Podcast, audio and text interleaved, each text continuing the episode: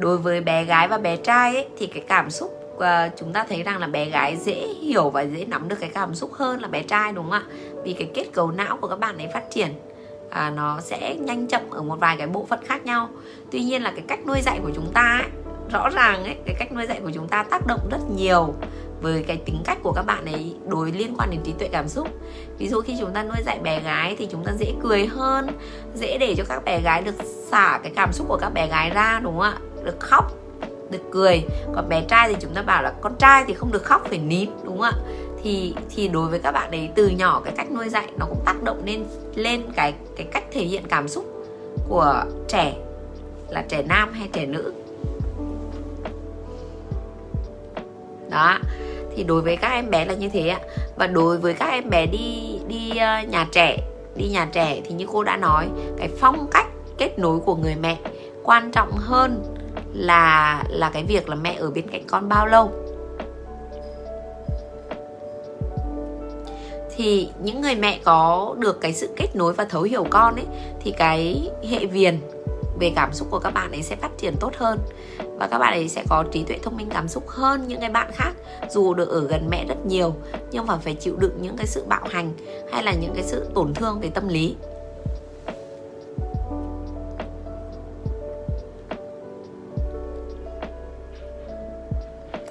À, bạn Thùy Dung có hỏi rằng nếu một đứa trẻ mà khi mọi người giải thích hoặc nói những những cái bướng bỉnh của bé ra mà bé hay đáp lại là con không hiểu gì hết bé đang nằm trong trường hợp nào? Thứ nhất là bé bao nhiêu tuổi ví dụ như bé 5 tuổi và bé đòi ăn kem mà bố mẹ không cho thì thì việc của mình ở đây là gì ạ?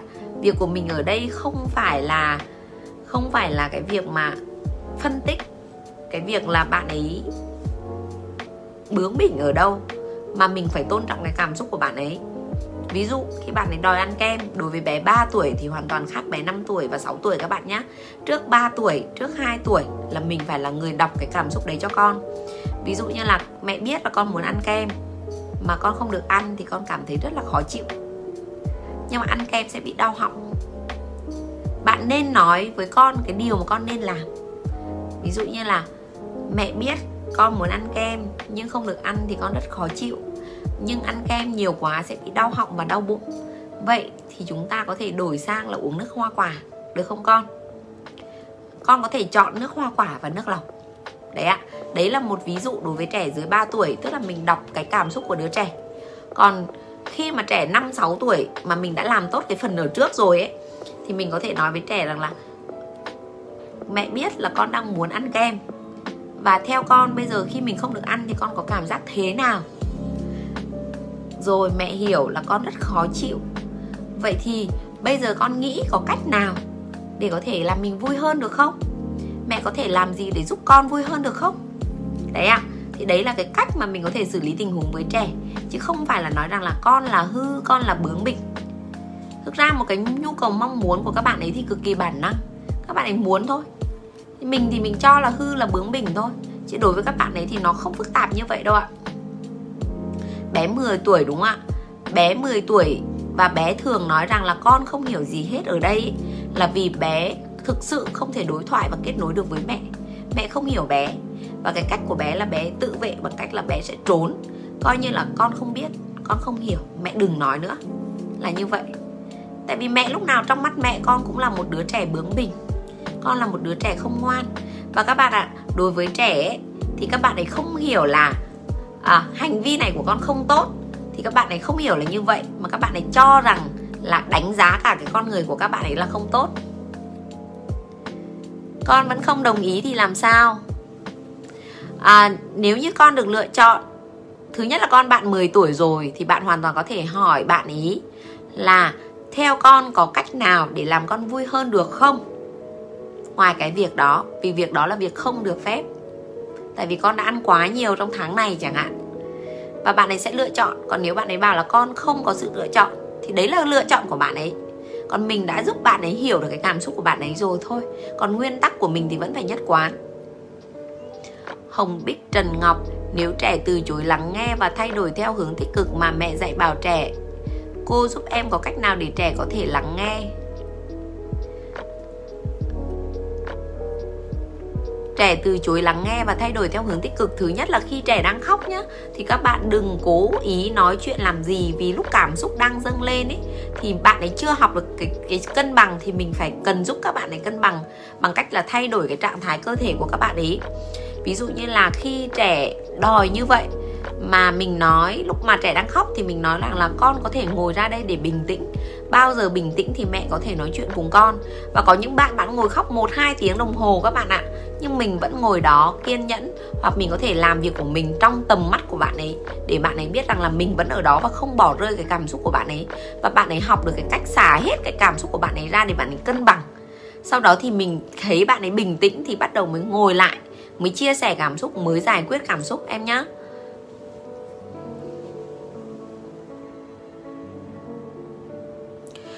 nếu trẻ nếu mà trẻ đòi ba mẹ phải làm theo ý của mình mà ba mẹ không làm theo thì trẻ ném đồ gào thét thì giải quyết thế nào cho tốt? Ạ à, bé 3 tuổi đúng không ạ? Đúng thường là 3 tuổi thì các bạn ấy đang hoạt động cực kỳ rất bản năng theo cái cảm xúc của mình. Và nếu như ai nghiên cứu à, về sách tâm lý trẻ thì có một cái thuyết gọi là thuyết ba não bộ của một cái nhà tâm lý học là trẻ con khi sinh ra thì có 3 phần não bộ là não bò sát, não động vật có vú nhỏ và não động vật có vú lớn.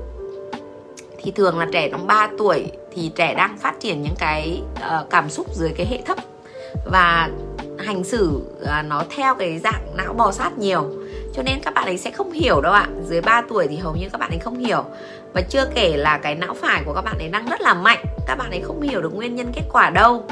Thì cái chuyện mà bé uh, muốn bố mẹ làm theo một điều gì đó. Ví dụ như là bé đang đòi mua một món đồ chơi và mình không đồng ý mình không đồng ý và bé bắt đầu gào thét và ném đồ. Đúng không ạ? Thì việc của mình ạ việc của mình là mẹ hiểu là con đang rất tức giận nhưng mẹ không đồng ý việc con ném đồ. Mình phải có giới hạn các bạn ạ. Trẻ dưới 3 tuổi trẻ đang thử tất cả những cái giới hạn của mình và việc của mình không phải là lúc nào cái chuyện nói không nhiều quá là không được, đúng không ạ? Nhưng mình phải có một cái giới hạn, ít nhất là một, hai lần đầu đối với con. Ví dụ, khi bạn ấy ném đồ thì mình nói rằng là, mẹ hiểu là con đang rất tức giận, nhưng ném đồ không phải là cách. Và mẹ xin phép là được cất cái món đồ này ra khỏi tay của con.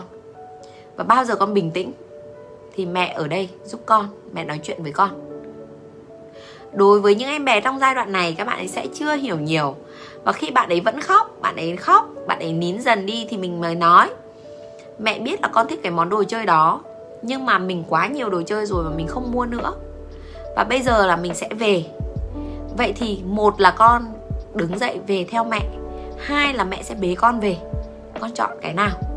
Và bạn ấy vẫn nằm lăn ra đó để khóc. Thì mình sẽ nói rằng là theo mẹ hiểu, đây là con đang chọn là mẹ sẽ bế con về. Thế thì mình sẽ bế bạn ấy về. Thế thôi ạ. Bạn ấy vừa cần được hiểu về cảm xúc bạn ấy vừa cần được học cách làm thế nào để vượt qua cái cảm xúc đó và xử lý nó một cách đúng đắn để tìm ra được cái sự cân bằng một cách sớm nhất. À, bé không ba nói bé không hiểu về lựa chọn thì sao cô? À, thứ nhất là bé không ba thì bé cũng không nói được đâu. Bé cứ hành xử một cách bản năng thôi thì những cái lựa chọn của mình ý, thì mình sẽ kết hợp với hành động để bé hiểu nhé à, cô ơi liệu bây giờ con 4 tuổi thì thay đổi có phải là muộn không ạ?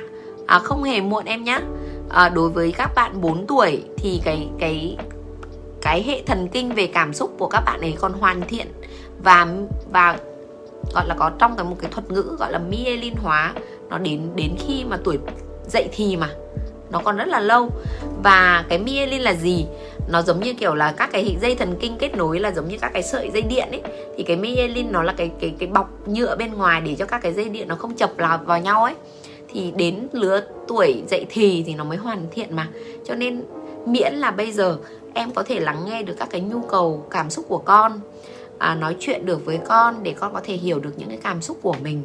Giúp con học cách cân bằng vượt qua những cái cảm xúc đó thì đó mới là cái điều mà những người làm cha, làm mẹ, làm giáo dục như chúng ta nên làm. Chúng ta đến, chúng ta lớn lên, chúng ta nhiều tuổi hơn con, chúng ta nhiều trải nghiệm hơn con. Thì con học ai? Con học ai để có thể hành xử đúng? Ví dụ, khi chúng ta có chuyện chúng ta tức giận, chúng ta gào thét lên, thì con cũng sẽ học được cái điều đó từ chúng ta. Thì làm sao chúng ta yêu cầu là con phải bình tĩnh, vui vẻ? Đúng không ạ? Chúng ta còn như thế mà thì làm sao các con có thể học được cái hình mẫu đấy từ đâu? Và như cô đã nói là bẩm sinh con sinh ra và trong quá trình nuôi dưỡng mà cứ lặp đi lặp lại một cái mô thức đó thì sau này con lớn lên sẽ trở thành một cái phần tính cách của con như vậy. Và ở trong uh, nguyên lý ngôn ngữ về não bộ thì người ta gọi đây là tính khí. Tính khí con người là do bẩm sinh sinh ra cộng với cái môi trường nuôi dưỡng nữa.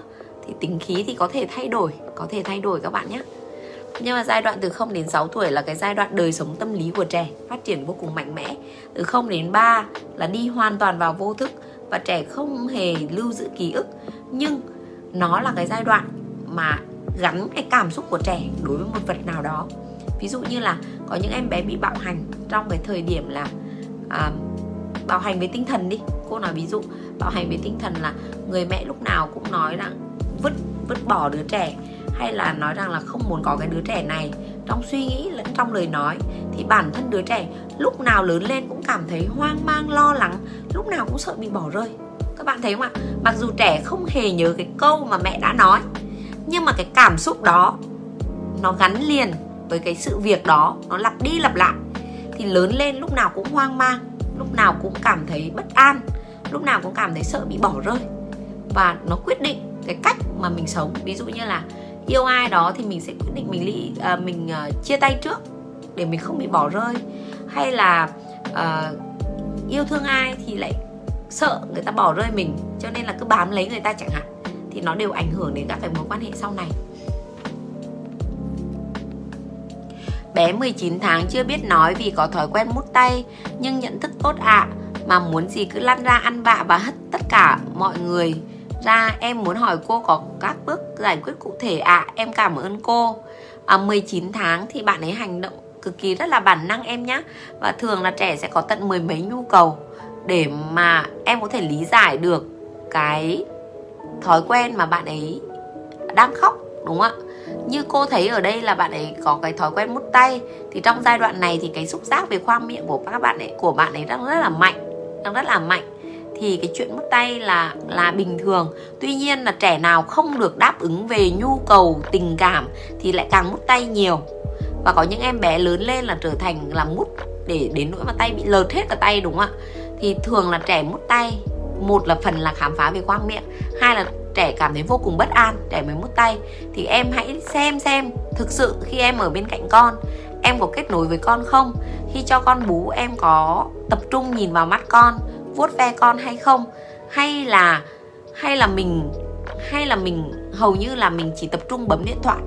Thì những cái em bé đó mất kết nối và những em bé đấy cảm thấy à, rất là hoang mang và không hiểu được cái nhu cầu thực sự của mình. Đấy ạ. À, nhiều bạn không ba quá nhỉ? Nếu mà các bạn không ba mà học khóa online không ba nhá. Nếu bạn những bạn trong livestream này mà học khóa online không ba thì chắc là cô sẽ tặng quà để cho các bạn thúc đẩy các bạn đi học về cái khóa này thì đối với những ai mà đi hội thảo ấy, thì cô hay tặng cho người ta là 500 nghìn để người ta học cái khóa không, online 03 khóa online 03 thì nó có 3 triệu 9 và học trong vòng 20 buổi, học 20 buổi bằng qua live stream và có sự support của các cô đối với các giai đoạn. Thì nếu như bạn nào trong cái live stream này mà muốn học cái online 03 ấy, thì sẽ, cũng sẽ tặng cho các bạn là, cũng giảm cho các bạn là 400 nghìn giảm cho các bạn 400 nghìn để mình có động lực mình học nhé Tại vì thực ra nếu mà để hiểu các cái nhu cầu và đi sâu ấy, thì cần rất nhiều thời gian. Một buổi này cô không thể chia sẻ được. Rồi ạ. À. Bạn Hồng Bích Trần Ngọc có nói rằng trường hợp em muốn cô giúp đỡ là bé gái đã lớn hơn 8 tuổi. Bé có tính cách mạnh và kèm theo nhiều hành động. Thái độ của con có thể nói là bốc đồng. Mẹ của bé hay gần gũi và dạy bảo bé, Nhưng thường bé từ chối sự dạy dỗ của mẹ của bất kỳ ai phân tích và chỉ dạy của người lớn bằng cách phớt lờ hoặc trả lời rằng bé không hiểu hoặc hiểu nhưng con không muốn thay đổi, cô giúp em với. Vấn đề ở đây là con không cần mình dạy dạy bảo. Con không hề dần cần mình dạy bảo em ạ. Mà khi bé 8 tuổi là lúc bé đang muốn khẳng định cái tôi của mình. Và nếu như cái tôi của em khi mà em đang rất vui vẻ bước ra cuộc đời, em đang rất hãnh diện về bản thân mình, tại vì bạn này có thể nói bạn ấy là tính cách mạnh, đúng không? Khi bạn ấy xuất hiện và hãnh diện về bản thân mình thì bao nhiêu người nói rằng à con ơi, sao con đi mạnh thế? Sao con không đi chậm lại? Con ờ, là con gái mà sao con cứ mạnh bạo? Rồi là con nói cái này chưa hay đâu, con phải nói thế kia. Thì tự dưng mình bảo ô mình đang nghĩ mình rất là tuyệt vời mà bây giờ thì cái gì làm cái gì cũng sai. Thôi tốt nhất, có hai dạng. Một là tốt nhất là đừng làm gì cả, là bạn ấy sẽ nhụt chí luôn. Hai là có những bạn mà kệ con kệ con con không muốn nghe. Mọi người đừng nói nữa, con khó chịu, con không muốn nghe thực ra ấy các bạn ấy các bạn trẻ con ấy chỉ cần mình yêu thương mình lắng nghe và hiểu nhu cầu các bạn ấy thì thực sự rất là dễ nuôi dạy các bạn ạ. Và nếu như mà chúng ta bây giờ không không không làm tốt cái mảng này nhá thì đến khi các con dậy thì ấy, chúng ta còn không thể nói chuyện được với các con luôn ấy. Vì đến cái tầm dậy thì là có thể bỏ đi có thể đóng cửa phòng lại từ chối tiếp nhận tất cả những cái cách nuôi dạy của mình. Vậy thì em hãy xem là bảo là mẹ ở gần dạy bảo nhưng mà cái người mà dạy bảo uốn nắn quá nhiều không tôn trọng cái sự bản sắc cá nhân của bạn ấy thì đó cũng là một cái sự tra tấn em ạ. Và các bạn ấy sẽ học cái cách là à, lờ đi đóng mình lại như là xây một cái lớp tường ấy, che lại không coi như là không muốn tiếp xúc với mẹ nữa. Và cái kiểu đó ấy, nếu mình cứ răn re chỉ bảo ấy thì lớn lên bạn ấy sẽ càng cách xa với mẹ hơn. Thì đối với những em bé này ấy, chỉ đơn giản thôi ạ chỉ đơn giản là mình nói rằng là à, con đang vui phải không? Mẹ thấy con chạy rất là nhanh đấy. Thế có chuyện gì kể cho mẹ nghe? Thì bạn ấy bảo ôi hôm nay con ở trên lớp con đánh nhau với bạn con được cái này cái kia. Thì bảo là ô theo con là cái việc mình muốn một cái gì đấy mà mình giành giật mình đánh nhau thì có phải là cái cách đúng không con? Tức là mình phải là cái người gợi mở bằng câu hỏi để cho con mình có thể giải đáp lại với mình. Thì cái cuộc trò chuyện đó mới thực sự là công bằng và mới thực sự là để em bé có thể mở lòng. Và theo con có cái cách nào để mà mình xử lý cái tình huống này tốt hơn không? Đấy con có muốn nghe gợi ý từ mẹ không? Đấy mới gọi là tôn trọng chứ đúng không ạ? À, cô cho em hỏi với các bé đặc biệt thì làm cách nào để bé có thể học theo mon ạ? À, đối với các em bé đặc biệt cái thực sự là nếu như những em bé bị đặc biệt mà do trong bào thai có những cái chấn động về tâm lý ấy, và tạo thành những cái tổn thương về não bộ ấy.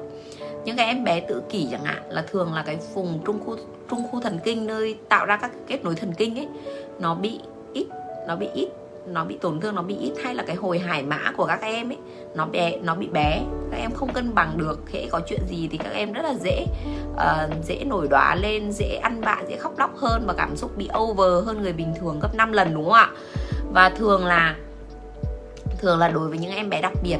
Những em bé đặc biệt hoàn toàn có thể áp dụng được những cái bài học ở trong mon em nhé tại vì là uh, những cái bài học của mon là học bằng đa giác quan.